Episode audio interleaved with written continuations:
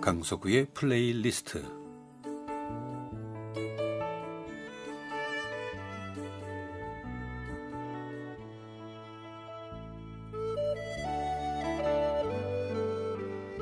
제가 살아가면서 느끼는 어떤 저의 생각 혹은 저의 감정 혹은 오래전 저의 추억과 아름다운 곡을 엮어 보내드리는 시간입니다. 강석우의 플레이리스트.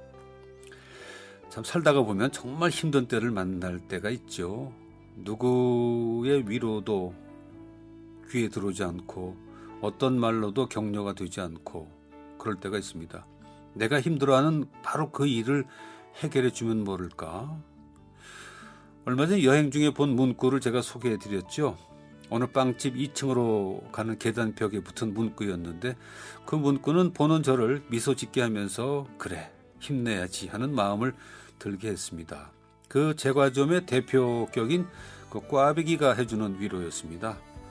힘내 인생 꼬였다고 나보다 더 꼬였겠어? 뭐 그런 내용이었던 것 같은데 흔한 인사말보다는 훨씬 더 설득력이 있었어요. 그래서 아, 위로에도 때론 유머가 필요하구나 하는 생각을 하게 됐죠. 아, 최근에 그 지난달 마지막 날이었습니다. 아흔 넷 대신 그 의사분 한 분이 세상을 떠나셨는데 마지막 남긴 말씀이 참 위로가 되면서 그 위로에 감사한 마음이 들고 또 가슴에 울림도 있었습니다. 뭐 그분도 힘내라고 입을 여셨죠. 그리고는 의례적인 위로의 말이 이어지지 않고 예상 밖으로 그 다음에 하신 말씀은 가을이야 였습니다. 가을이야. 좋은 계절이 왔어. 그러면 됐지 뭘 그래. 라고 말씀하시는 것 같았습니다. 그리고 마지막 한마디는 너무나 하고 싶은 말씀이었겠습니다.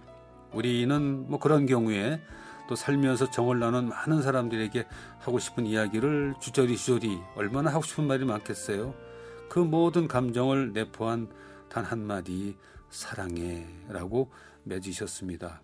지금 많은 사람들에게 따뜻한 영향을 끼치고 있지요. 우리도, 우리도 언젠가 세상을 떠날 때 무슨 말을 할까 지금 준비한다는 건 좀 그렇죠. 지금 준비한들 그 얘기를 기억해서 하게 될까요? 막상 그날이 오게 되면 우선 말을 남길 수 있는 시간이 주어진다면 그때 그 시점에 하고 싶은 얘기를 하게 되겠죠. 근데 사실 우리는 이미 수많은 많은 유언을 하면서 살고 있습니다. 무슨 얘기냐고요? 어, 자녀들에게 또 배우자에게 매일매일 어떻게 인생을 살아야 하는지 그렇게 살라는 당부를 하고 있지요. 예를 들면 예, 차 조심해라.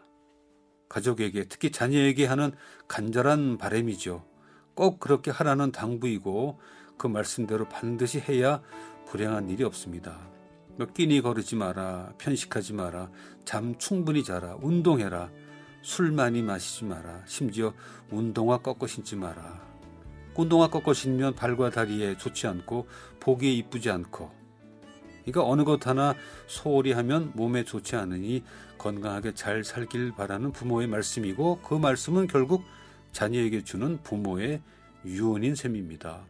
부부간에 하는 사랑의 메시지도 마찬가지죠. 그 좋은 말들을 들으며 자라왔는데 우리는 간곡한 당부의 말씀을 잔소리라고 치부하면서 귓등으로 들었죠. 심지어는 그 좋은 당부의 말씀을 그만 좀 하시라고 짜증을 내기도 했습니다. 마지막 날 부모님께서 세상을 떠나면서 차 조심하고 술 많이 마시지 마라 하고 유언하면 누구도 울먹이면서 명심하겠다고 대답을 할 겁니다.